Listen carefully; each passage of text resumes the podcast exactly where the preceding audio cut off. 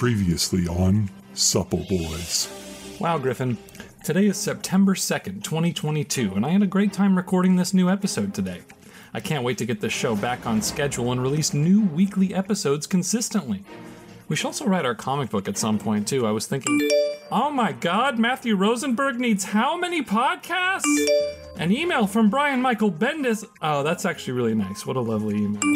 Ryan Stegman wants us to take his garbage out to the curb. We don't live locally, Ryan. Jesus Christ.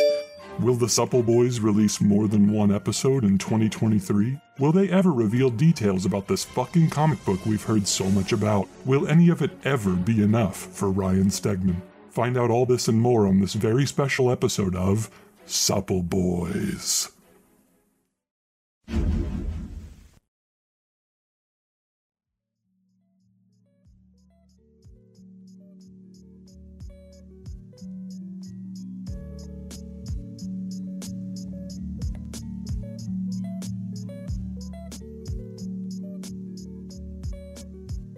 Okay, here's the intro of the show. Um, welcome everybody to a very special episode of Supple Boys. I'm one of two Supple Boys, Mhm. Griffin Sheridan, uh, with my co-host, creative partner, best friend Ethan S. Parker is here Hey, as buddy. always.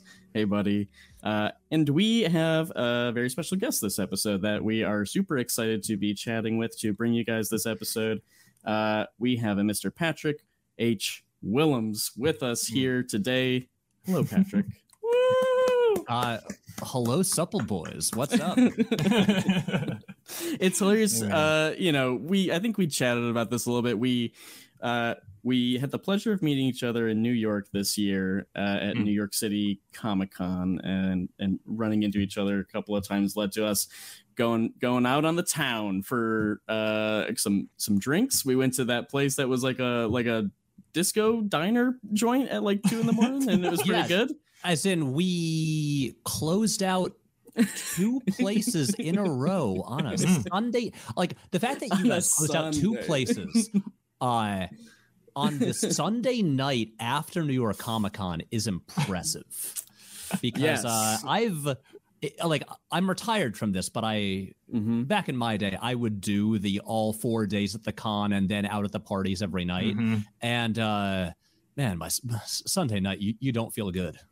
No, you do that trip not. that trip was brutal. We left that disco diner being like, "Oh my god, we have to be awake in two and a half hours to go work the con."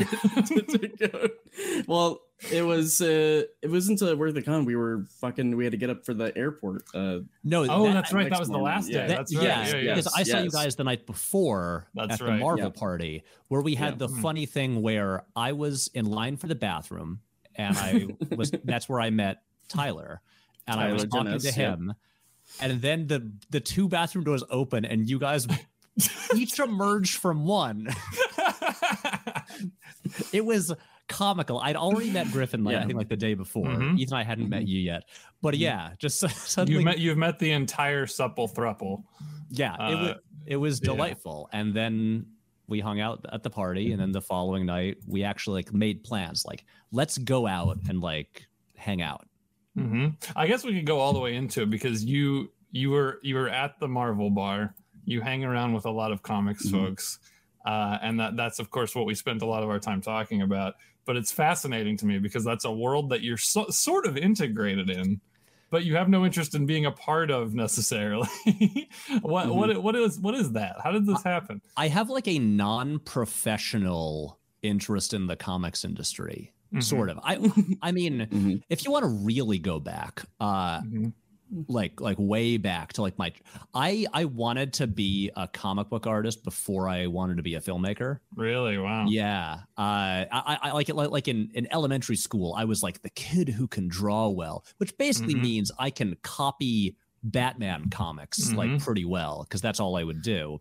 And then I realized in middle school, I, I I was like, oh, like I, I see where my uh, my weaknesses are in terms of like, Mhm. oh, like lighting and shading and perspective and anatomy. And I realized I do not care enough to put in the work to improve to get good enough at these things and i also realized oh wait all of the ideas i have for comic books i'm way more interested in the idea of skipping ahead to the film adaptations Mhm. So, uh, Uh-huh. and th- th- th- this was me in like I think seventh grade. I realized that, uh, and then I realized like, oh, okay, no, I uh, I just like comics. I just Yeah. I want to be a filmmaker, and uh, but then the, the the funny root of things was the when I kind of like lo- when I I started my still ongoing uh, YouTube career in like Mhm, mhm. 2011. Um, the funny and I, I don't know if you guys even know this because you're like young um uh one of my earliest videos that was like successful was Mhm, about uh dc's new 52 like Mhm, right before it came out and because i was just like i was trying to figure out how to make videos and what they should be about I and was forgot you've been going that long. That's crazy. Yeah. in 2011 i started the channel i mean I, I didn't make money off of it for six years Right, Uh, right, right. but i Mhm. but I like I, I was starting to figure out like, oh wait, what if I made videos that, you know, actually involved like topical pop culture things that ha- already have an audience? It might be easier to get views that way. And I was Yeah. like, well, I read a lot of comics, and everyone's talking about the new Fifty Two. Uh, Mhm. I think it was like a few weeks before it started. Everyone's yelling about the new 52. Exactly. and so I made like a two minute video, uh, you know, about it. And in the comics, in comics, like internet, it kind of got a bunch Mhm. of traction there. And then I got a phone Yeah. call from the then VP of marketing at DC Comics. Wow. I had a meeting at the old at the old New York DC offices, and then due to a misunderstanding, uh, we didn't work together because they thought I turned them down when I when I Cool. didn't. And um, yeah, I learned this like two years later when I ran into that guy at New York Comic Con again, and uh, and I learned like, oh, there was a misunderstanding, and that's why you like stopped. That's why you never got back to me. You you somehow Yeah, right. thought I didn't want to work with you when I did. Um, uh, but but that was kind of the beginning of, of me thinking like okay wait maybe maybe if i can like get in doing like video stuff because like this was at a time when the comic book industry and movie industry were kind of getting closer and closer together Mhm. uh, I was thinking like maybe if I can like do like comics related work, uh, but like in video form, then that could be a way to like get in there and slide over Yeah. to like the film world. And then as time went on, uh, you know, I went to a lot of comic conventions, as in New York and San Diego a bunch of times. Uh, I Mhm. made a lot of friends in comics because I would discover, oh, people in comics watch the videos I make, and I'm a fan of them because I go to the comic store every week and buy a shit ton of comics. And Yeah. then as time went on, I kind of realized I, I I ended up just having a career on uh, on YouTube doing all just like film related stuff, and I Mhm, and I no longer had any interest in like. I I also kind of realized that like uh, a career doing video stuff for comic book publishers, it's like there's not a lot of money to, to be made there. That that's not Sure. that's not really the like uh like the way to have like a stable career. And so I Yeah. just ended up in the spot where I am now, where like New York Comic Con rolls around. I like, you know, I go to the Marvel party. I meet up with Mhm. like uh, you know, my my comic industry friends who are in town for the weekend and stuff like that. Mhm. Uh, you know, I go to the con for one day. I say hi to my friends who are like have like tables there, and then uh, I get to go home to my apartment, and I don't have to do all the the That's crushing beautiful. work stuff. It's beautiful, Patrick. Yeah, and so and so that's basically it. That's how I'm here, and well, I'm, here because, you know, Griffin, you ran into me in Artist Alley and said hi. Yes. And then I think I was when I talked to you guys more, I was so truly entertained by the concept of the supple boys. Every- like genuinely, like Griffin, when you emailed me about being on the show, Mhm. every time a, a new email in the thread would pop up and I would just see the subject header, just supple boys, I would Mhm. laugh. Mhm. It, it will Yes. never Yeah. not be funny to me.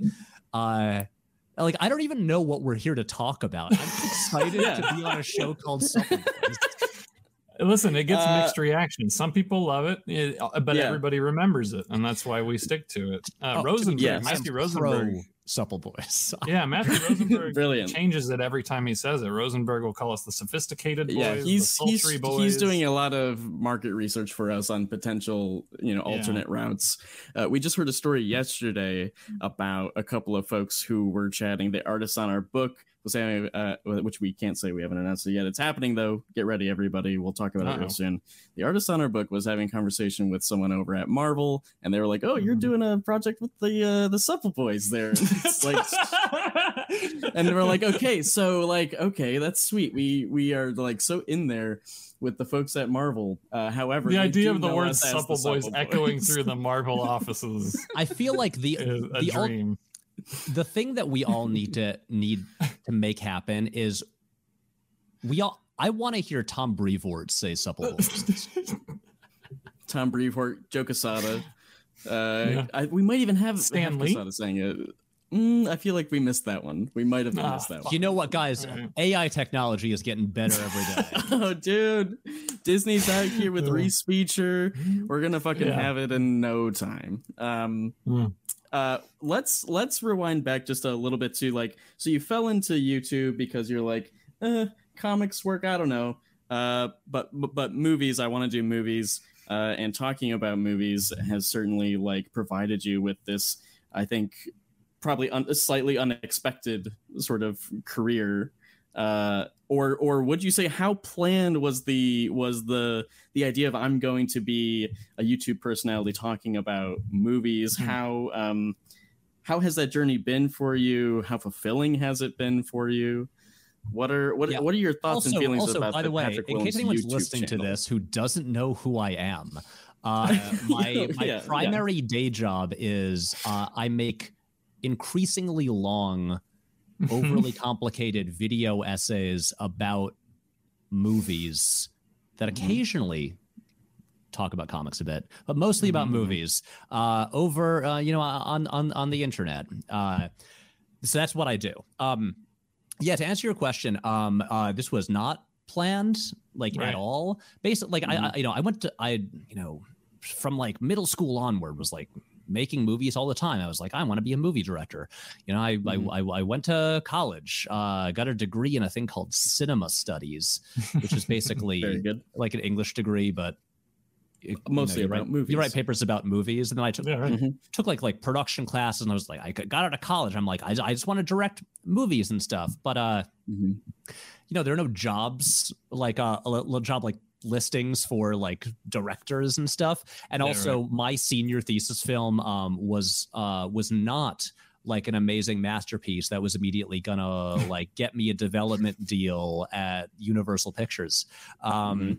So yeah, so I was like, I, don't, I just don't know what to do now. And then I decided like I, I was looking at YouTube and was like, oh wait, there's people doing like actual filmmaking there Mhm. that because back in like 2010 like when i Mhm. graduated from college you know youtube was not quite what it is now. It was still mostly just like i don't know si- like silly home videos like the vast majority of it. It was and like like early vlogging and stuff like that. I recall i recall.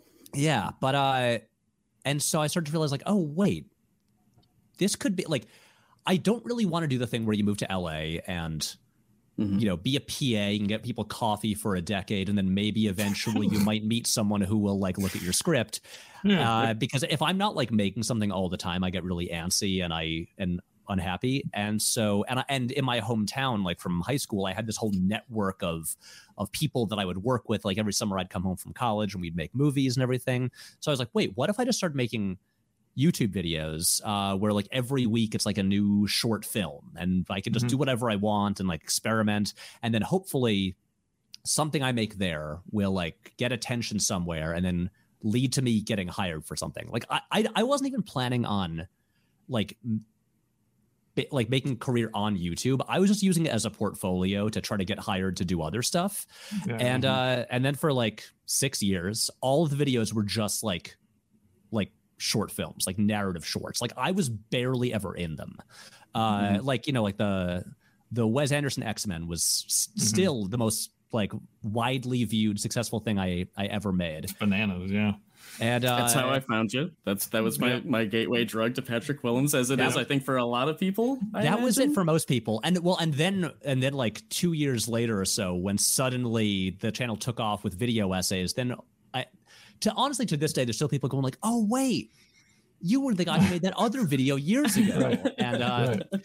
yeah, and that uh, that video also that was the one that was where I it really seemed like oh this is actually going to like start a career. Like that's where I was Mhm. having like you know development meetings and talking to like production companies and just TV producers and stuff like that. Everything fell apart. Like like not Mhm. nothing ended up coming Mhm. from it. It was very frustrating. Uh, and then finally, uh, like on a whim, I decided to give YouTube one last shot, and I was like, I don't know.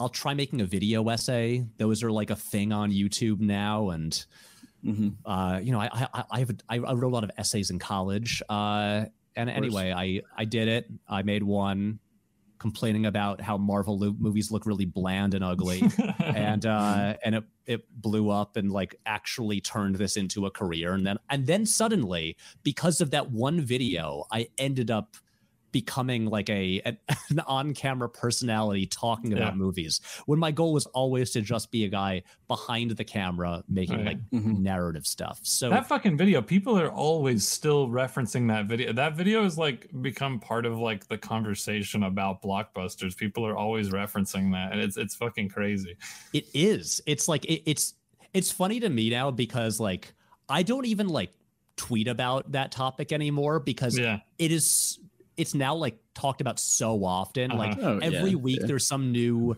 uh like viral tweet that's just like Yeah. screenshots of like some new Marvel trailer that's like, oh, why do these movies still look like this? yeah And um, so yeah, I I mean I mean it's the thing where when I made that, I thought no one was gonna watch it because I'm like it's about color grading. No one gives Yeah. a shit about color grading.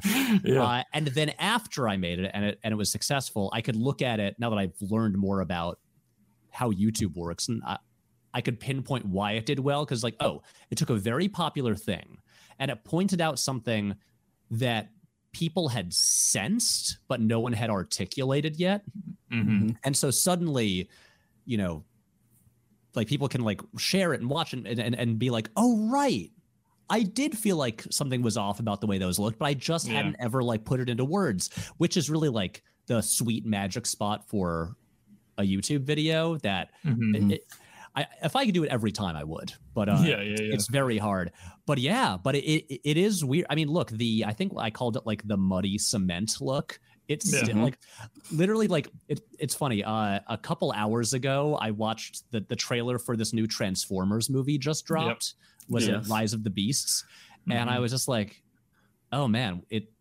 the, like I mean, like, the, the movie itself look, could be perfectly fun and stuff like that, but visually, Yeah. I was like, "Oh wow, it's that they're they still look like this." It's not They're even a still doing Marvel thing; it's just most Also, modern what a, what a, what a weird era Yeah. that the Transformers look worse than they did in the Michael Bay movies. I mean, it's the thing. Look, there's a lot of things to be said about those Michael Bay movies.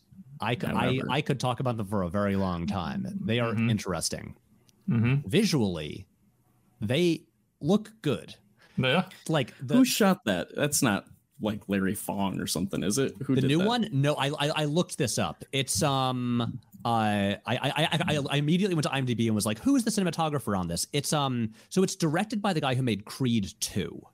Mm. Okay. Um, and uh, but I can't remember if it's the um oh oh, oh uh weirdly it's the cinematog like it's one of these things where he's shot good looking things like he uh Hmm. he worked with danny boyle he shot 127 hours which is like one of the Oh. earliest like super digital movies uh he's like it's a thing where I mean it's kind of like the Marvel thing, where it's like you look at some of their DPs, uh, and it's like, uh, you know, like like like oh wait, how did like Mauro Fiore, the guy who, who like shot Mhm. like the first Avatar or Michael Bay's The Island and stuff like that, shoot Spider-Man No Way Home? There's like Yeah. nothing distinguishable there. I mean, it's like Bill Pope, the man who shot The Matrix, who shot Uh-huh. like Scott Pilgrim, shot Shang-Chi.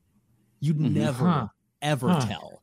One of one of the most interesting examples of that recently for me is uh Bradford Young on Solo, a Star Wars story. But Solo looks Mm. good. Solo does look looks good. It's just like one of those things where it's like they got this guy and they let this guy do his fucking thing. But why then? Why is the like then next door at the Marvel camp? They're like, it doesn't matter who is shooting it. We could get anybody to do it. It's gonna we're gonna grade the shit out of it. So then it all looks the same and it doesn't matter. It's the I thing, don't understand.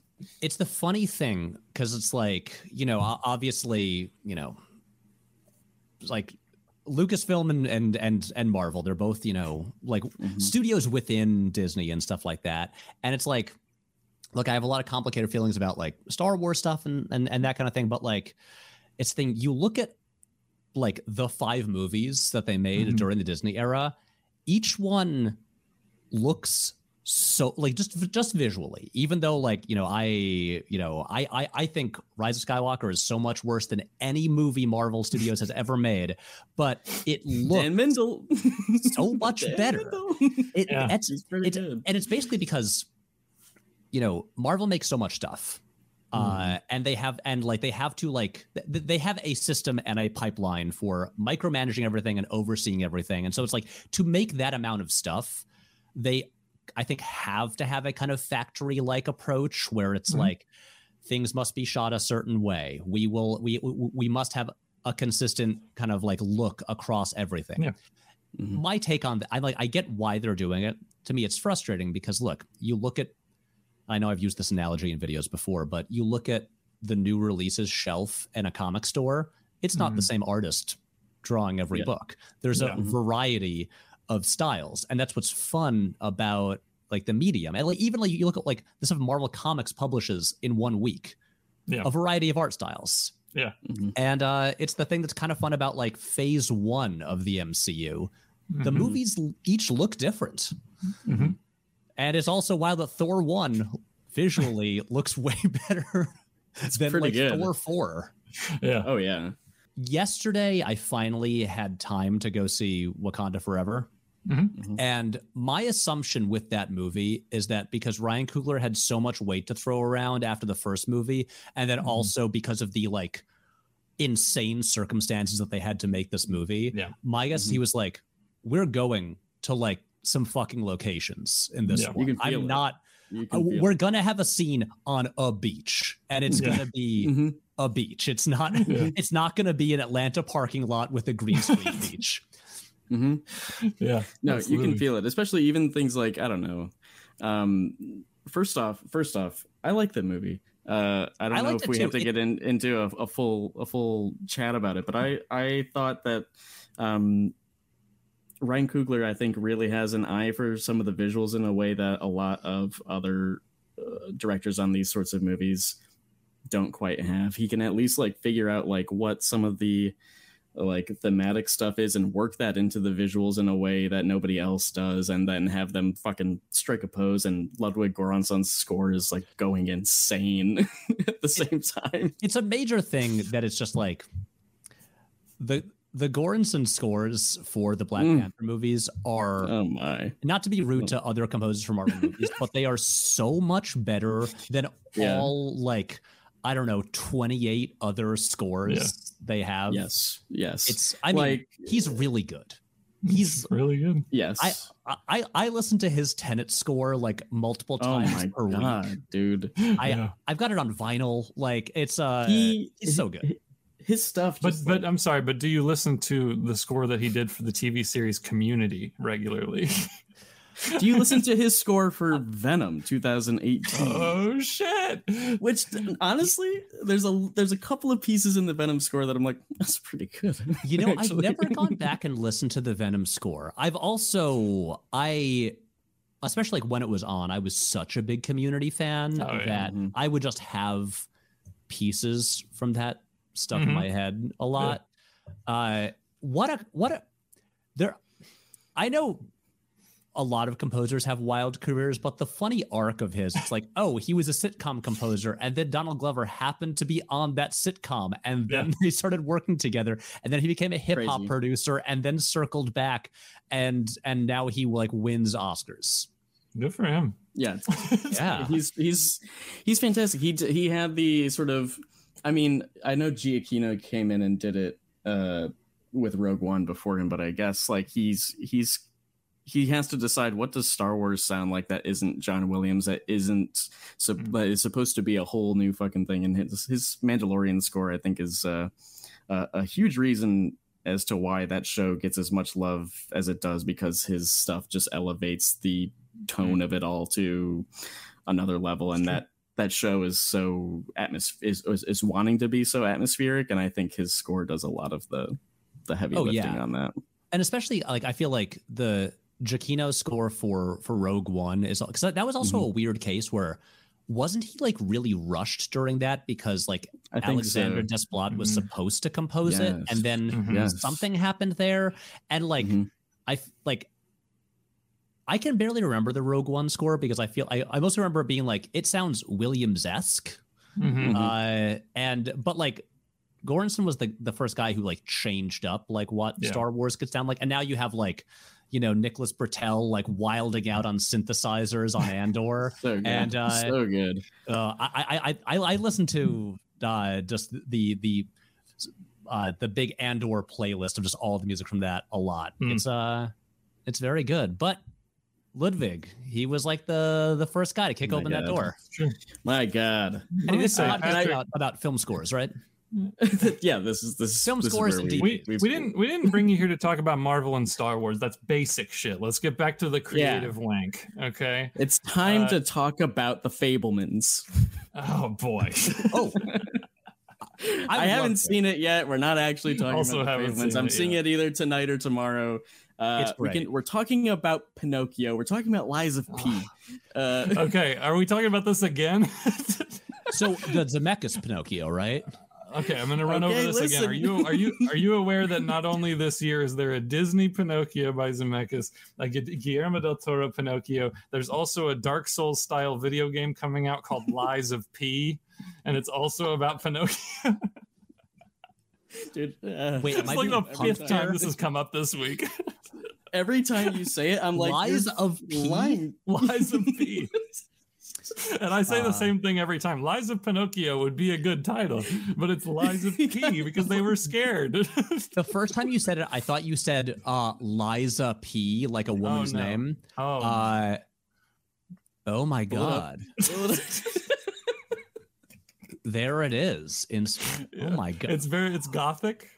It's So- serious. is this?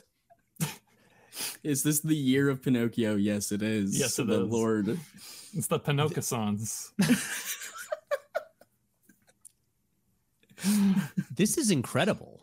Uh, it- I mean, like, like we're all aware of those years, you know, like uh, like Uh-huh. the Antz Bugs Life year, the Volcano Dante's Peak year. But when is there also a dark gothic video game? Where where, where is our dark gothic volcano game? Uh, lies of P. Lies of P. Oh my god. Thanks. Dude, I'm fucking this made my day learning about. Dude, you're telling me you told me about it yesterday afternoon, and I've been thinking about it every so like every so often the past 24 hours. I've just like chuckled to myself because I'm like, what the fuck is It that? kind of alters your perception of what's possible creatively. Like It it does. What? Oh my god! Wait, it's got a real it's got a real no wrong answers attitude about it that I really like. yeah. Wait one sec. I I had closed my tab. I, I I'm opening it back up. Why?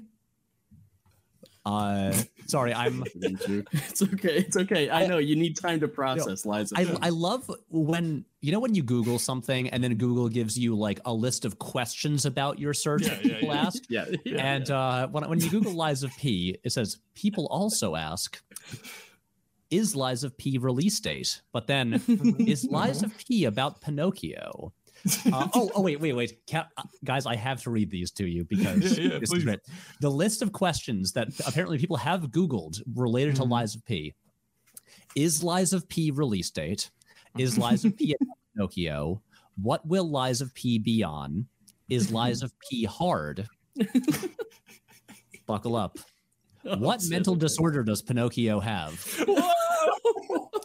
Oh, oh, wait, wait. Um, what does the what does the Pinocchio ride say that is inappropriate?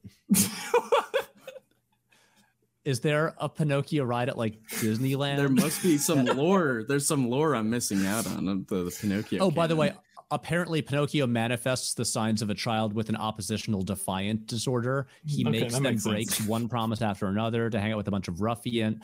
Yeah, um, but like in it it says it's inspired by Pinocchio, but like Uh-huh. Do, what does the does the P in the title stand for Pinocchio, or do they Surely. only call him P? I think I, I well, if they say inspired, maybe it's that they only call him P, but he's clearly Pinocchio. I don't know, but isn't it in the public domain? Why not go for it? I don't Oh, understand. it, it, it fully is, which is, I Yeah. mean, otherwise we wouldn't be getting these Right. other Pinocchios. Yeah. It's By a the very way, I love the idea that if you ride a Pinocchio ride and you're just listening closely enough, he drops a C bomb or something. okay, weird. I, okay, I, I'm I'm now on on on the Steam website with the official listing for it, and no, it's straight up. You do play as Pinocchio. There's no Fuck reason. yeah. Honestly, wouldn't Lies of Pinocchio sound better than Lies of P? It sounds like they were like worried that if they put Pinocchio in the name, people would think it was dumb, and so you go with the. I'm sorry, but I already think You- it's dumb. You've, you've already made the game where you play as Pinocchio and it's a Dark Souls fucking style. And some game. somebody in the room was like stupid. lies of uh, we shortened it to P, lives of P, and then and then somebody was like, oh, it sounds like life of pi, and they're like, yeah, that's why I said that. Yeah, You made a lot of money. Yeah, yeah. Yeah, play as Pinocchio, a puppet mechanoid, and fight through everything in your path to find God, this mystery. per- oh, oh, oh! You're trying to find Geppetto. Uh, That's fucking you wake up at an abandoned train station in Krat, a city Mm-hmm. overwhelmed by madness and bloodlust. In front of you lies a single note that reads, "Find Mr. Geppetto. He's here in the city." So this is a Oh, good episode of your show, right? Yeah, it's a great, great episode. episode, And it's the yes, time for us to reveal that our first comic book we've been teasing is about Pinocchio. Our book is in fact called Life of P. Life of Uh, P. Guide Pinocchio on his unrelenting journey to become human. It's a prequel That's to so Lies awesome. of P. Yeah. Apparently I- that game is a love letter to Dark Souls prequel. games, and I say good on them. Great. Um, Great. I got a question. Will there be a mission where he goes to Pleasure Island and everyone's there's drinking too much root beer and smashing cuckoo They're all drinking and- CG root beers that float around in their hands. Yeah. Um, Uh, listen, I've, I've got a real question, not Lies of P related for you, Patrick. Um, we were Fine. We, we were going through your your your career, and you were talking about getting into video essays and stuff. Um, I, something that I'm curious about, I've never really put it into words, so maybe I can struggle through it now. Is like you, what you do, like you said, they get longer and longer these videos, and they're getting more intricate, and they and they have so many different elements. And obviously, you've brought in the narrative stuff, which we want to talk about because that's something we uh, also love. Uh, and uh, you know, it's like to me what you're doing now calling it a video essay is even strange because because you think video essay you think somebody speaking kind of softly over footage or whatever but it's like your things are whole they're just projects that are seem so much bigger than that to me.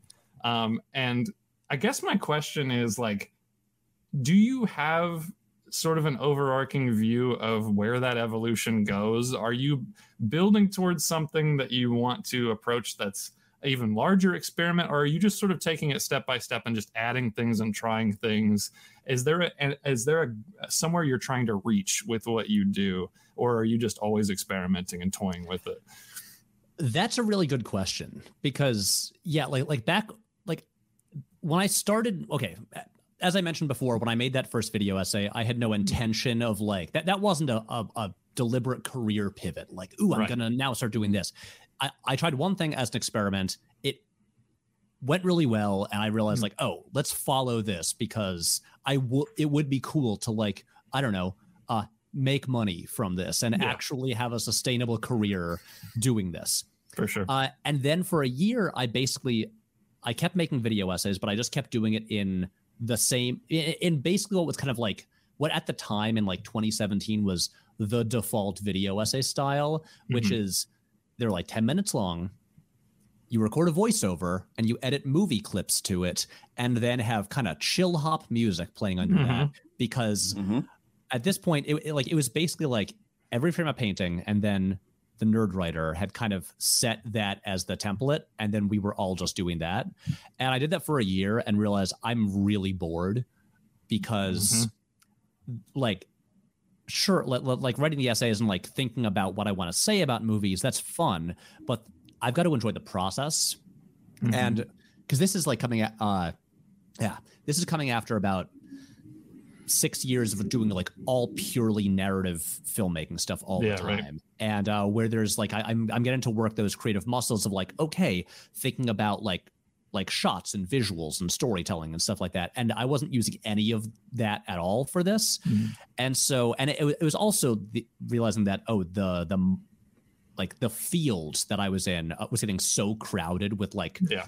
like a t- so many video essay channels that all basically looked and felt the same Mhm. uh and and so i the realized like, rise okay, and fall of Teletubbies.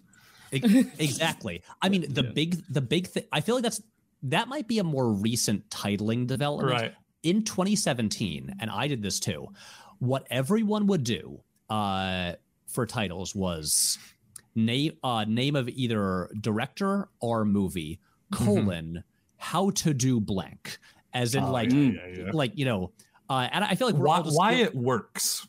Exactly. Yeah, just just that thing of like here's a technique and here's how this person does it or here's how this Yeah. movie does it and all our titles are the same all of our videos seem the same uh there's good ones in there uh there's less good ones in there but Mm-hmm. from the out like if you're scrolling through youtube they all look the same Yeah. and so i realized like okay uh like like if I like I I- need to find a way to first of all like make mine stand apart, but also I Mhm. mostly I just want to enjoy the process of it more and at least like uh, make these in a way that I find like an exciting challenge.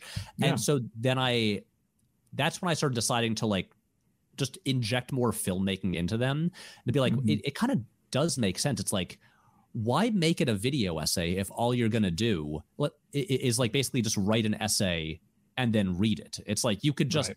post the written essay online. It's like let's use the form Yeah. in an interesting way and take advantage of that. And uh Mhm. and so uh so I started adding like, you know, framing devices or just like ex- experimenting with like ways to in, insert some kind of, of of narrative into into the videos and just basically and I, I started appearing on camera more, uh, which also makes it easier to edit because sometimes you can just cut back to yourself and you don't have to have some Yeah. clip to like fill those 10 seconds of the video, which is great. Gotta go to YouTube to it- MP4 downloader. God damn it. yeah. Yeah. Exactly. yeah. uh, so there were so there was all that stuff, and as I started doing it, and it was a way to like you know get back to doing more uh, to collaborating more with uh, uh, my friends that I had made all like the narrative shorts with, and and then as my basic thing that I've realized about myself is that I I don't like repeating myself and doing the same thing over and over again. What Right. YouTube as like a system wants you to do is find one thing that works that that that people watch Mhm. and then repeat that exact thing over and over and over again forever. Mhm. And uh, I did that for like a year. All of my video essays in 2017 basically kind of look and feel the same. I, uh, I, I, I, and I feel nothing for those videos. It's like I, I like forget I made them because the process was felt so impersonal and so like removed from what I'm, I'm interested in. Even if like I, I'm, I still probably stand by points that I made in those videos. And so my thing, I'm, I'm basically just doing this to make myself happy and Yeah. uh and i i I've, i'm fully aware it, it's the funny thing when because you, you know when you're on youtube you got to think about like you got to look at your analytics and stuff Mhm. like that and think about The algorithm. the algorithm the audience and stuff like that and i'm in this funny position where uh like i would probably have more subscribers if i if all of my videos were very traditional video Mhm. essays that would just got right to the point and you know got the information done like like concisely and uh and also were about like smaller topics not like i'm going to Yeah. talk about a one person's 50 year career in Right. in one video uh but at the same time um i would be more frustrated and i would be kind of bored with the process if I were doing it that way. And what I've discovered about my audience is that while my audience compared to other channels grows relatively slowly, uh, like I'm, you know, I, I I'm still, I, I, I still have not quite reached 400,000 subscribers. Uh, Mm. it, it, not like it does not grow quickly, but the people, the audience that's there, because I do videos in a weird way that Mhm. no one else is doing, they are extremely loyal and they watch everything, Absolutely. which means that I don't have to let like most people in my like field on YouTube do kind of have this like pressure to be to like follow like okay what like you know what are what are the topics that that get views what what's a big movie coming out that i can like you know do a related video to because it's Mhm. topical and people are looking for stuff about that and at this point my audience trusts me enough to be like we'll watch whatever you want to make Yeah. And so i can kind of just make whatever videos i want to do talk about whatever i want to talk about and the videos That's the will- dream. That's so sick. I know they. It's the thing that I always point to is in 2020. I think like back to back, I did a video about Christopher Nolan, Mm-hmm. who was who is one of those topics that is like the surefire. Like this will perform well on YouTube. Yeah. There will always be because everyone watches his movies, uh, especially if you have a majority male audience, they will click on it immediately. And Mhm. then I made a video about Mamma Mia, Here We Go Again which is uh not a video that uh the largely male uh Christopher Nolan fan Mm-hmm. audience would normally click on. Uh those videos performed pretty similarly. Huh. Like uh Wow. it was like yeah, it was a thing where like like the majority of people who watched the Nolan one also watched the Mamma Mia one. Mhm. And that's and I feel like that was a moment for me where I was like, "Oh shit. I okay, this is cool. I I really got don't it. have to It- like it's feel the pressure to be like like uh uh oh well it's been two months better better talk about superhero movies again. Mhm. Um, and you know every so often I'll, I'll, I'll like do those things. Uh, but but it's very nice because like I I made a point of like about two and a half years ago being like this is the last Star Wars video I'm ever gonna make. Uh, and uh, I think like three years ago, I was like, "This is the last Marvel Studios video I'm ever gonna make." Uh, I, I've I've done a couple things where I'm like, and I think this year alone, I did a movie about like the Sam Raimi Spider-Man movies and Yeah. just Batman. Uh, Mhm. But I have at no point have I felt like the need to be like, oh God, views are dropping. got to got to return to Marvel, and uh, and it, it, it's such a relief. Uh, Yeah.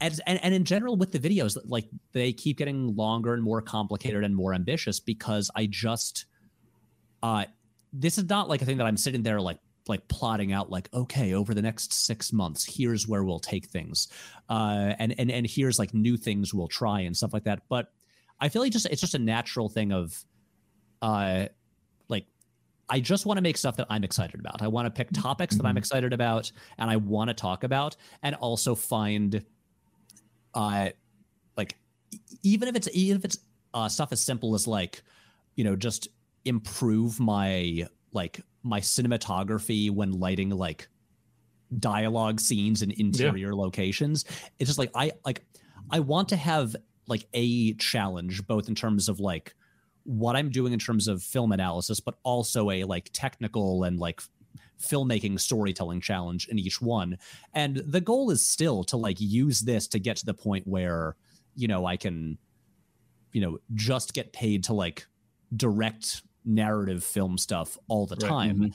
I, I, i'm basically using the videos as like a backdoor pilot to like Yeah. you know trick people into letting me like make movies and stuff um, of course. but that's that's basically it. It, it it's just like constantly wanting to like f- I, like it, if it doesn't feel to me like this is evolving and growing and like and getting better and and going in new directions then i i then i wouldn't be satisfied but i do feel Right. like that's what it's doing Right. And you did direct a feature. You did it. I Night of the did. Coconut. I, d- I did make a. I accidentally made a feature Mm-hmm. film that was supposed to be like a 20 minute short that would take a couple months and it took Mhm. a year and was 90 minutes long and it was You had a really premiere? hard. We had a premiere at the IFC Center in New York. Get Um, the soundtrack on vinyl.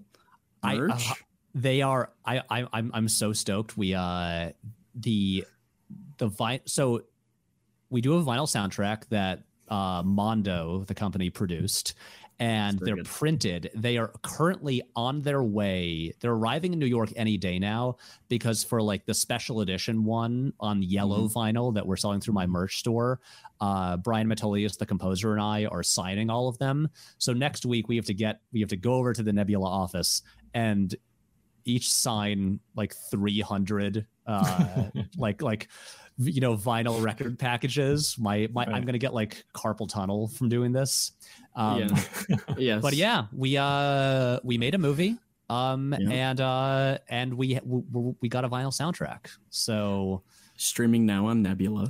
exactly so so and and that's that entirely happened because of these video essays and me Yeah. decided to make things more complicated by inserting this like serialized narrative into them uh and so i guess it worked Yeah. Yeah.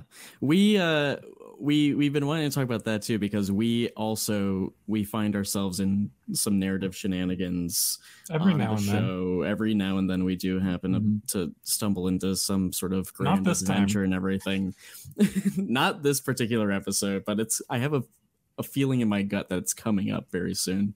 Um I hope you're wrong. Uh, I don't know. I don't. Uh, but before we proceed, we should probably play the ad from our sponsor, Green Suit Goon, on a completely unrelated note. So, Mhm. Oh, hey everybody, it's me, Green Suit Goon. Hey, have you ever been looking? Have you ever said, I really could? I see one of those goons over there. I could use a nice, colorful suit like that. Come on down to Green Suit Goon's Green Suits. Get yourself a nice green suit. I promise you, you're not gonna regret. You can also visit greensuitgoonsgreensuits.com and type in the code Green Suit Goons Green Suit Goon Deal Sale on the green suits and get 20% off your first green suit.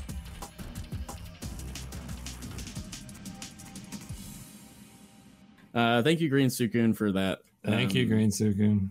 We appreciate it. Uh, but uh, we're we're talking about inserting all the narrative stuff into into a sort of a a, a dialogue based um, content. I guess I don't love using the word content because it just sort of commodifies everything uh, to me where it's just like it's a thing that i consume oh. instead of like griffin i uh not not only do i have a long-standing public beef with the word content Mhm. to the point where uh the uh my composer wrote a, a, a lyric into the theme song for my show uh just don't call it content Yeah, uh, yeah, yeah. and I I do for like at some point later this season, uh, actually finally have a video planned that gets into my issues with with calling Oh, love it. creative work Mhm. content. Mhm. So, Great. but that said, that said, I understand that you know when when talking about this type of stuff and like industries and creative work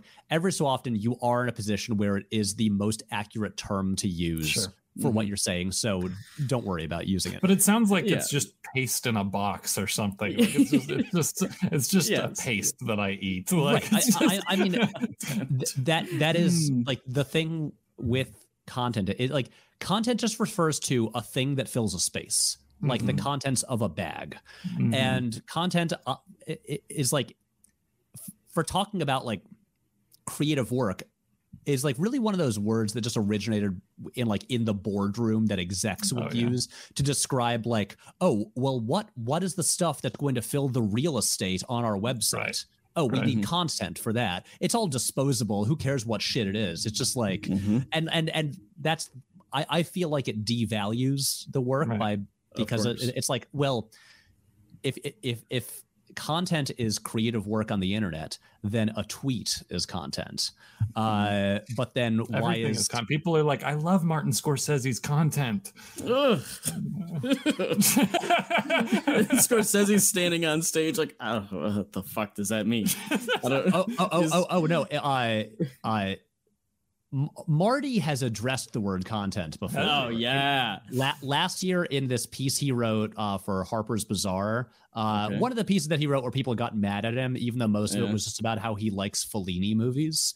uh, uh, people are just like, "Y- y- "You're an elitist who's gatekeeping and getting mad at us because we we like franchise movies." He's just like, "I was just trying to talk about Federico Fellini."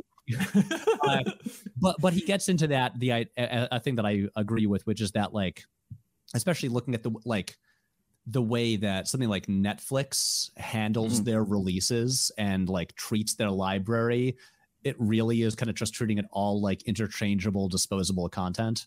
Yeah. Uh, so yeah, I, I we're on the same page here. I do want to hand crank it back to you for a second because uh, we were talking about the evolution of your stuff, and and my my favorite thing that I think maybe you've ever done was the recent Zack Snyder video.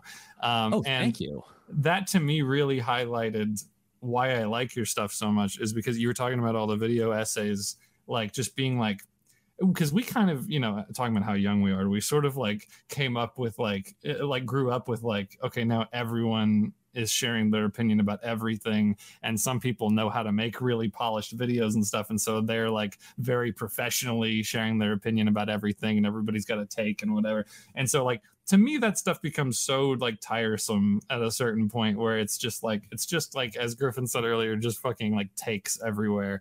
And i become a lot more interested in the stuff you know your jenny nicholsons and all these things where it's like they're they're kind of teaching you something uh, like you're learning about something while there is opinion in there. And to me that's some that's sort of the direction that you've taken where it's like you're almost doing like documentaries that are interweaved with your opinions and your narratives and like all of that. Are you and now you're on nebula which is sort of pitched as as you know an education-y area um, are you frightened by the word education are you like are you embracing uh, that side of it uh, because to me that's like a big sell of your current stuff i love how much i learn from them It's funny because it was never deliberate. Like I, Yeah. like at, no point did I ever say people could learn some stuff from uh from me. Like I I, I want to I want to be pro- more professorial. I mean, I do I do actually in my new video, granted I've worn it many times before,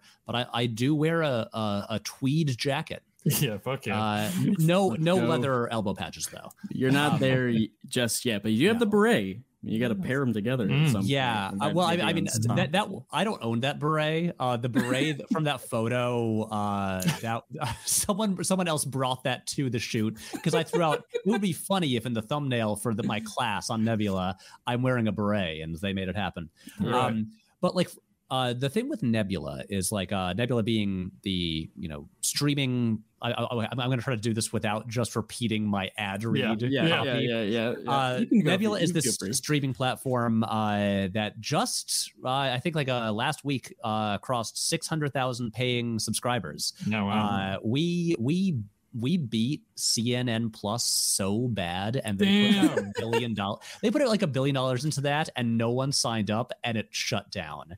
Uh, and we we yeah Good we folded them like laundry.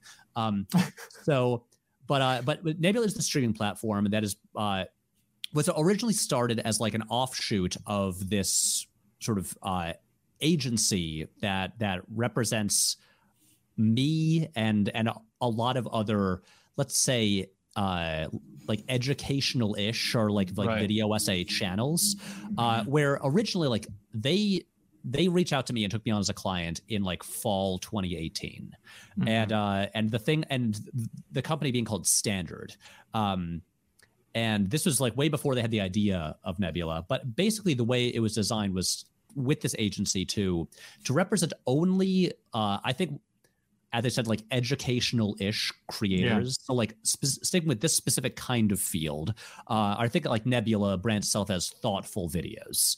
Um and then they, they take care of things like booking sponsors uh doing Mhm. like the graphic design branding for the channels and stuff like that. The the cool yellow bar at the top of all my thumbnails uh simon the you know the uh what was it ch- uh chief creative officer and graphic designer he did that. Right. And so they they took care of all these things that made my life better because i no longer had to be reaching out to brands and cold emailing people and negotiating my rates and stuff like that uh and so they did this and then i think it might have been like in 2019 they started this like this idea about like what if we launched our own streaming service uh Mhm. where we could have all of our stuff, uh, all the regular videos, but with no ads, but then also get funding to make like original productions, Right. uh, stuff that might not be accepted by the YouTube algorithm because it Mhm. the algorithm wants you to make the same kind of thing all the time, and if you make a different thing, you're often penalized for that.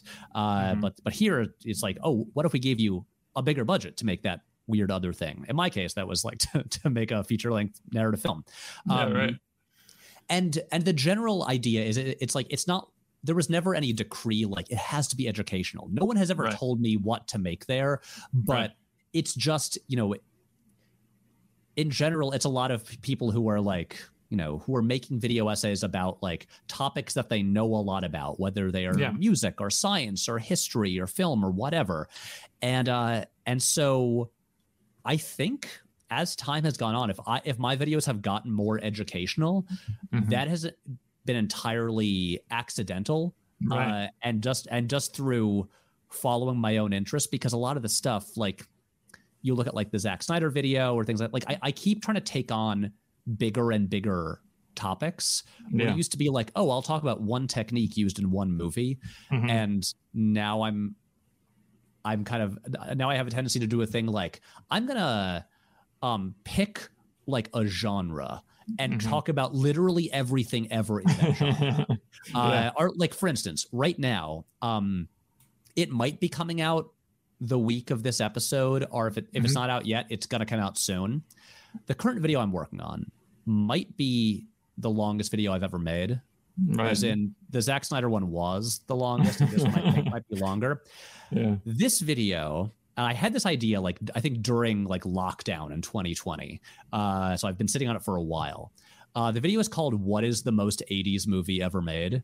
Yeah. uh, where I I really but but this is a video that requires me studying all everything about America in the 1980s, from politics to cultural trends to how like economic policies were impacted the culture and then were reflected in cinema to like aesthetics and music and everything, and then uh, figuring out like what are movies that like represent most of the of what was happening at the time and then trying to figure like narrow it down to what is the Yeah. one movie that represents everything happening at the time more than any other but but this video also basically just tends like has ended up being oh like a like a long like lecture on Right. just an entire decade of american cinema right. and uh and i'm like this acts like this could have been i'm not gonna do this because uh I, I just don't want to but like this could have just been a book i could Yeah, have right. written a book that is just and i mean there are books on this already but that are just uh, are about like 80s american cinema Yeah. and uh and i'm just like yeah like even though i'm treating the video kind of as like a weird game show uh a game show where i have like you know categories that I grade the movies on with like a points system because that's the only way to to to figure out a winner. Um, it is also, despite the silly conceit of it, like st- still kind of an inherently educational thing. But Yeah. uh, but yeah, that's just a, a weird byproduct of me just trying to figure out things to talk about that I'm interested in. It's so cool to me because like I don't follow many like critique channels, but like stuff like that, that kind of analysis stuff is like so valuable to me and like the fact that you put so much like research and effort into it and like and so like I am one of those subscribers that I'll just watch any of it because I know it's going to become it's going to be interesting to me.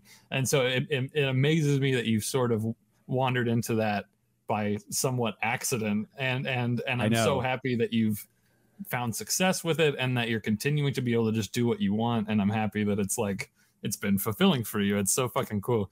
Thank you. I, I I I should mention that uh, one thing that's helped along the way is as the like videos have done better and the channel has done better, uh, I have been able to like, you know, be like hiring more people Yeah. on to like i'm not doing everything myself like Yeah, i yeah, i have a researcher like For i sure. have an ed, like a co-editor i have a composer i have Mhm. i have writers who uh who like you know write the the narrative sections of the videos if i were Mhm. trying to do this all alone if i were trying to do like make like this video all by myself i would die and I, I, would- I would Yeah. either die or the video would take like four months to get made. right. Mhm. Yeah, absolutely. And you've got your class on Nebula. Um, so that is a very explicit turn into education and teaching. Do you want to do more of that? Where we're talking about the sort of accidental educational sort of nature of some of the stuff that you're doing. That, of course, is very purposefully so. Do you want to do more of that? Do you see yourself going and being a professor at some point Are, way are down you the planned line? out super far yeah, ahead? Where yeah. you Like, what's go? what's your ten year plan, Patrick? Oh No, no, no. but is I- there one? I mean, I can ask you guys the same thing. It's really easy to do like in industries like, you know, comics are are like film when uh when you have to like everything depends on hoping the right people uh meet you and Yeah. like green light your stuff. It's like you Right. can't you can't give a 10 year plan. For sure. I, I, I can say my five, my 10 year plan is like, oh yeah, so tomorrow uh Steven Spielberg happens to watch uh you know one of my videos and uh and then he'll be like you know this guy's pretty good let's give him a development deal and um and then once that happens yeah Mhm. then i think i'll have like a feature out in like 2024 i don't know okay. um Okay. uh so That's a good plan. Good plan. yeah, great great, great plan. Um, I, I, I mean, no, as, as, as far as that, I mean, I do. There's a there's a short film that I'm writing now that we have a budget commitment for. That is gonna. Ha- I'll just say it has a bigger budget than my feature film did, uh, Mhm. and it's like a 10 minute short, um, which is great for me because it makes things a little bit easier. But that's gonna like shoot early next year, uh, so that's cool. But um, but as far as the education stuff goes, like I have this class on Nebula uh, on how to make a movie. And I mean, that came up because they launched a th- thing called Nebula Classes, kind of like a master class type thing, where, but with like us, you know, video creators. And, uh, and I mean, the, it, it was just like a good opportunity. They're, they're like, hey, yeah, we'll, we'll, we'll, we'll pay you to make the class and then you can promote it in your Yeah. videos. And then Mhm. when people watch it, you make more money. And Yeah. so I was just like, cool, uh, great deal. Yes. Um, and it- it's funny because uh, just a, earlier, earlier this, or actually it- it's December 1st now. Um, uh, it, in November, um, I had this funny experience where the Hawaii International Film Festival brought me out to Hawaii to do a talk to like a group of uh, like college students about how to make a career making video essays online, Mhm. uh, which was wild because it's the first time I've ever been like brought anywhere to do any kind of talk. And I was like, Mhm. damn, Hawaii is everything else is going to suck if this ever happens again because you're not going to measure up to Hawaii. You're right.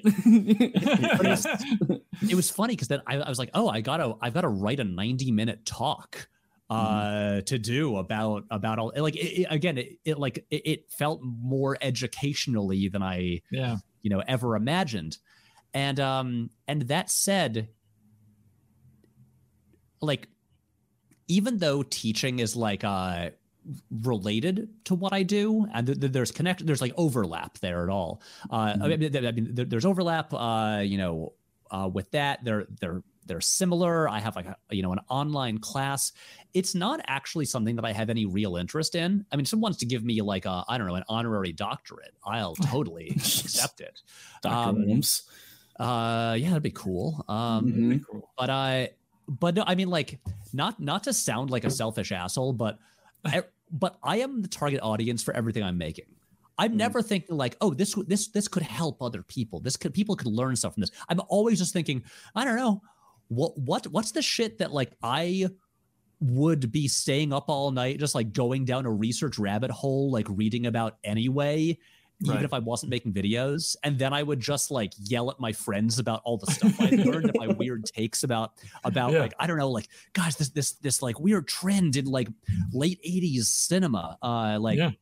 yeah, um I'm just doing this to entertain myself. And Yeah. I'm just really happy and grateful that people actually watch them. Uh because yeah, this is this is just for me. That's awesome. As it should be, I think. Um, I have one final question before. But there's going to be two because I also have one final question. you fuck. All right, you do yours. You I'll do answer yours both. first. No, I want mine to be the the final final question. Mine is like a silly, not really a question ending beat that I'd already Right. known ahead of time I was going love to do. I love when it ends on me. It's like it's I get the final spotlight. Uh, okay, all right, fine. Here's my last question for you, Patrick. Yes. You've moved so far away from your initial dream of wanting to be a comic book artist as a kid, uh, but you're still you're still in the world of comics, and obviously we're very intertwined in the world of comics. So I got to ask you, if an editor ever came to you at some point and asked you this, what would be your answer? Is there a script for a book in you? I don't think so. Interesting. All right. Because here's the thing i uh i find writing to be a deeply unpleasant experience It is. Uh, I, I had Yeah. noticed I take a note that like on your on the on the narrative stuff you're not the writer uh you're Mm. just the director here's the thing on- i love like breaking stories Oh, yeah. and doing the structure and stuff like that Mhm. uh and i i do like like we have multiple meetings uh where i'm very involved in like yeah. like you know figuring out the narrative stuff it's the same thing like like on night of the coconut i have a story credit i don't have a screenplay credit i Mhm. still do like the final polish of the script i do Right. like i do like you know go through uh, like like all the i do like a dialogue pass on all of that Mhm. but like the actual like sitting there with the blank page and like creating the script uh i do, i don't like really like it very much i like i'll do it because i have to sometimes Mhm. uh but if i can like like co-write the story have a better writer than me do the initial drafts of the script and then i come in and just do like the final polish that's my ideal way to work and it's the thing where like when it comes to comics uh li- li- like like i write so that i can have a thing to direct right. the actual writing part is not like it's not what i'm passionate about it's not what i would ever want people to hire me for right. and right. so with comics i'm just like i don't know like the artist has all like gets to do all the fun stuff i wish i could do like uh That's fascinating. I, yeah, I i've i've i have really thought about this before especially during like like a comic-con week when i'm talking Yeah. to people who who work in comics and Yeah. i'm just like no i don't think look, like here's the thing i have read i think more batman comics than any other like characters comics in my lifetime batman was like I turned out this way because when I was four years old, my parents showed me the 1966 Batman movie, and it, it just led to all of this. Yeah, yeah. That's yeah. the root of of me. Mhm. Um, and uh, and I don't I don't have like a great pitch for a Batman story. I Yeah. would like dream dream project direct a Batman movie. Great. Mhm. Uh, I mean, I mean, my my big pitch is uh, like I want to do a Batman Beyond movie. oh um, shit! Oh that's- shit! We'll, we'll have to hear the Batman Beyond pitch after this. Oh yeah, it's uh, but but like, but I don't. But you'd think if I really was interested in writing, I would have like, oh, my Batman story that I want to Sure. tell. Oh, if I got to do a run on that Mhm. book, what I would do. I don't. I don't have it. I just want to read it forever. Yeah, Um. So yeah, there you go.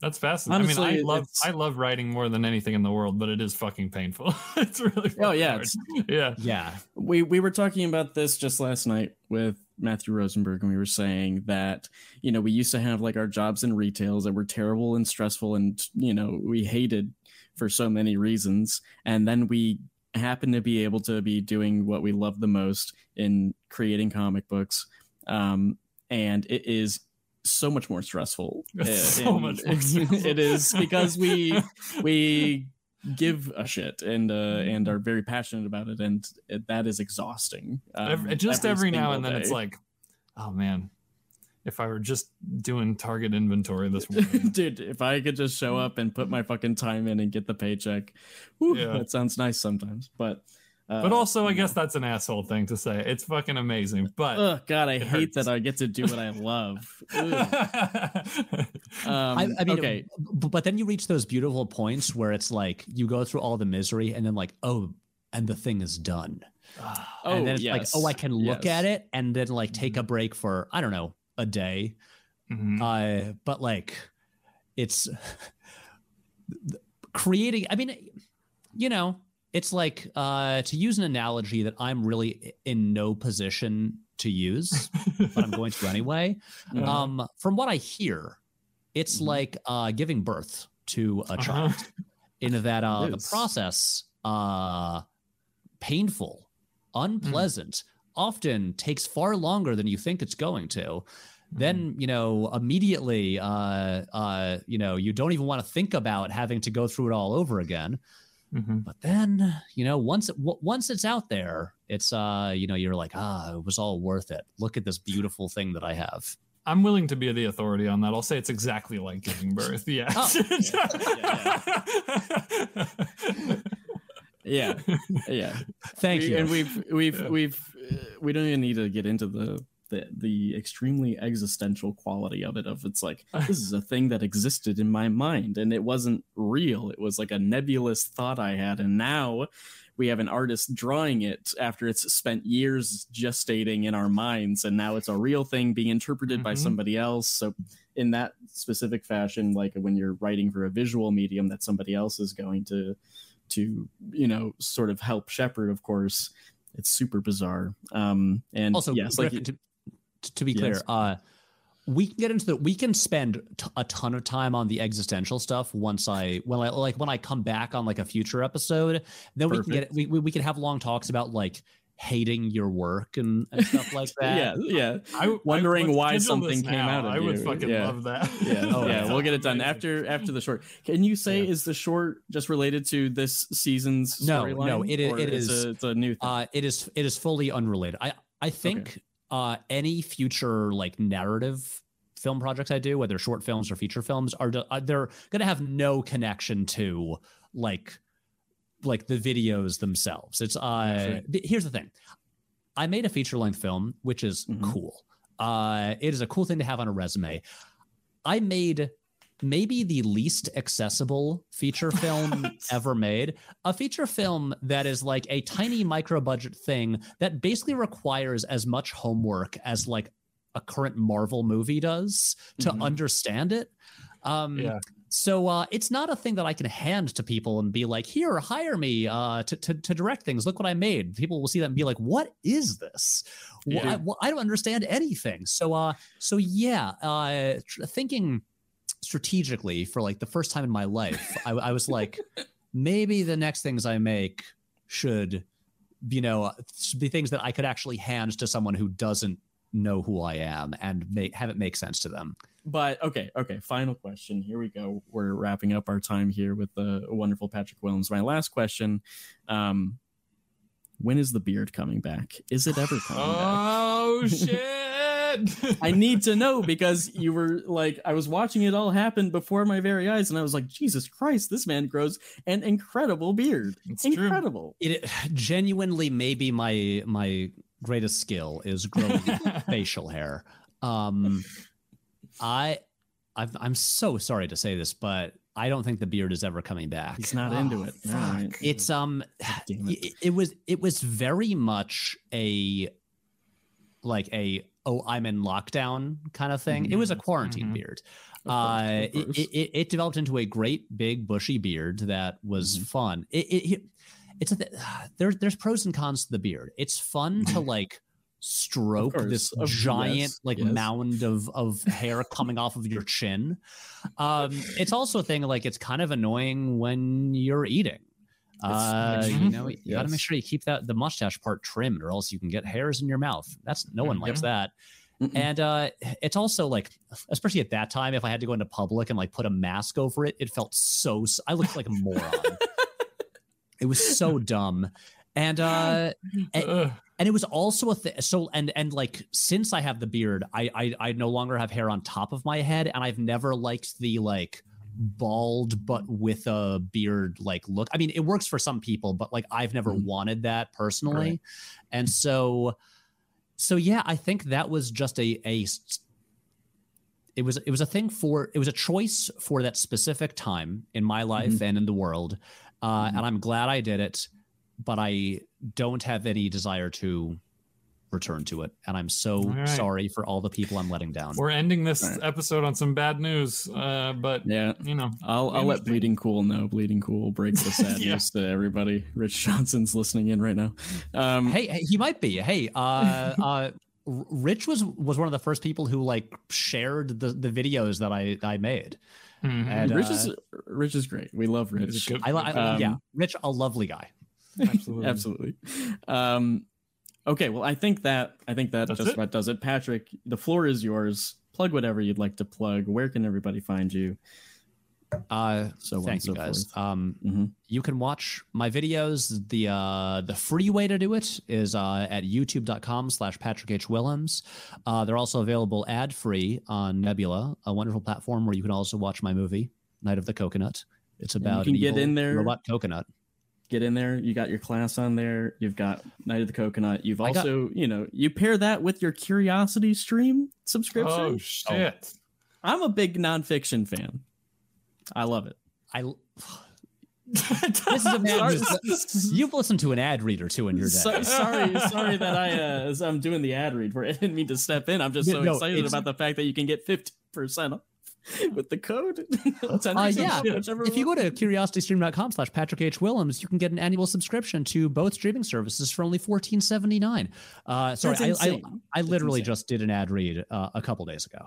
Uh, anyway, uh, you watch my movie there, and um, uh, what? Oh, oh yeah, uh, and then I'm I'm on social media at uh, I mean, who who knows how long Twitter will be around for, but I'm still Mhm. there at Patrick H. Willems. You're not on Hive.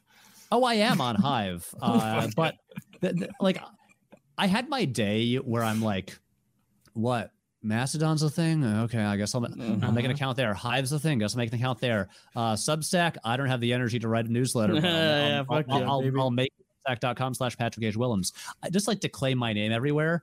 I have Mhm. friends who are like now like actively using Hive Mhm. and I would like open it like every day for like about a week, and I was just like, "Ugh, starting from scratch on a whole new platform. I know the whole Like- like- fucking comics world is over there. It's Yeah. crazy. Gotta, and I'm like, I I have to build up like my whole like follow list that I, I was like, I, I just, No. I just, No. I don't have the energy. If Twitter goes down, I will just use social media less, and it'll probably make my life better. Yeah, probably. hundred percent. That's where I'm at as well. I, I I don't know. It's tricky because the comics community has like built it in as like this this seemingly necessary tool uh for getting your stuff out there and everything. But um I don't know. We'll we'll wait and see. I don't know if I have like you're saying the energy to do it. But on on that note, uh Patrick, thank you so much for Thank you, joining us this evening. Uh, we can't wait for, for the folks having to hear me. it. This was this was such a pleasure, and I, I feel like I talked way too much. Uh, Not at all. I'm sorry. Absolutely That's what not. you're. That's what you're here for. You got the voice back. We had to wait, uh, so then you could you could come. You just here. fucking wait for your influx of new subscribers. The the the supple squadron is coming. supple. I, I, I'm gonna get that supple bump. The, the supple bump. That is that is what they call it. Okay, not Yeah. ours. is Yeah. The supple boys bump or the boys It's bump. a, it's it, it's a supple Mm. spike. supple spike. That's it. Yeah, yeah. We'd be on. probably you probably yeah. No, Green Suit Goon would be happy to sponsor your show, man. We could talk to him about it afterwards if you'd like. Yeah. I could bring him in here right now. You could ask him. Is he here? He's here. Yeah, Oh, I mean, he's over. He's in the studio right here. Oh damn! That's I don't get that kind of like hands-on touch with my suit. sponsors. No, he's very specific about what we put on the show. Green Suit Patrick would like to uh, speak with you here about a sponsorship. Hey, Patrick, I'm a big fan. I'm a big fan. I would love to, you know, I I don't mean to, you know, toot my own horn, but, you know, uh, we, we got a pretty decent following over here at Green Suit Goons, greensuits.com. And uh, yeah, we'd be honored to work with you, is what I'm That saying. look, um, I'll have my people reach out to your people, Mm-hmm. and uh, hopefully we can make this happen. You know, I might have to like bump, I don't know, Mubi uh, from one of the videos Mhm. so we can get Green Suit Goon in there. Well, I don't mean to, you know, the, the Supple Boys, I love working with the Supple Boys, but they're, they're like a 2,000 subscriber type of thing. You, you had mentioned 400 earlier. That's pretty good. Uh, I think, yeah, that I would love to bring my. And, Hey, oh, green suit. It's me, brown suit goon. We gotta get Oh, out of here. The men the menu's about to start. oh, fuck, I gotta go catch Mark Mylod's The Menu. I love Ralph Fiennes. Uh, all right, Yeah, yeah, we gotta, we Patrick, gotta we'll, go. we'll be in touch. Uh, great. Okay. Later, well, Goons. Yeah, bye mm-hmm. goons. Thank you for stopping by as always, and thank you, supple folks, for tuning in to another episode. Of course, you know where to find us. I'm at Griff Sheridan. And Ethan's at Tales to Astonish on Twitter while it lasts, like Patrick was saying, and of course over at Substack.com, we're running things for our friends Ryan Stegman and Donny Cates at klcpress.com.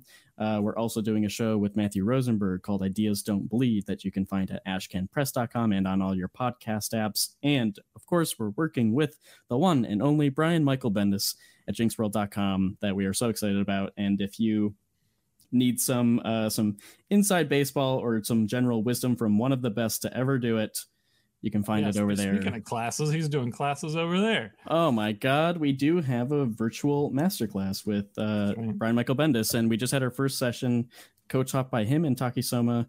Uh, It was a really fun time, and we encourage everybody that is interested. If you if you think you want to make comics at all, uh, you know, I think all the Substacks are providing something that is quite interesting for everybody. It's a really interesting time to be uh, an upcoming creator. I think. Um, speaking as some ourselves, and uh, the resources that people like Brian are providing are um, I don't know. I, I can't even begin to describe how crazy it feels to be like on the just like sitting there editing this video of Brian fucking just spewing all this fucking stuff that like 13 the 20 24 year old me is like holy shit and and if Mhm. 13 year old me Ethan we're always talking about this if if 13 year old me knew that we could just like get this information Oh, yeah. about creating comics i think we would lose our mind as we are currently so thank you so much for listening everybody patrick thank you so much for being here we cannot wait to have you on again uh, and i'm Hmm. sure the supple folks are excited for the follow-up uh, the existential crisis episode i think is what we're calling it Yeah. existential crisis on infinite earths uh colon dark war uh and uh yeah. Supple folks you know what it is. Uh like what you like and don't be a dick i think is is how we end the show usually ethan. Usually. Bye. bye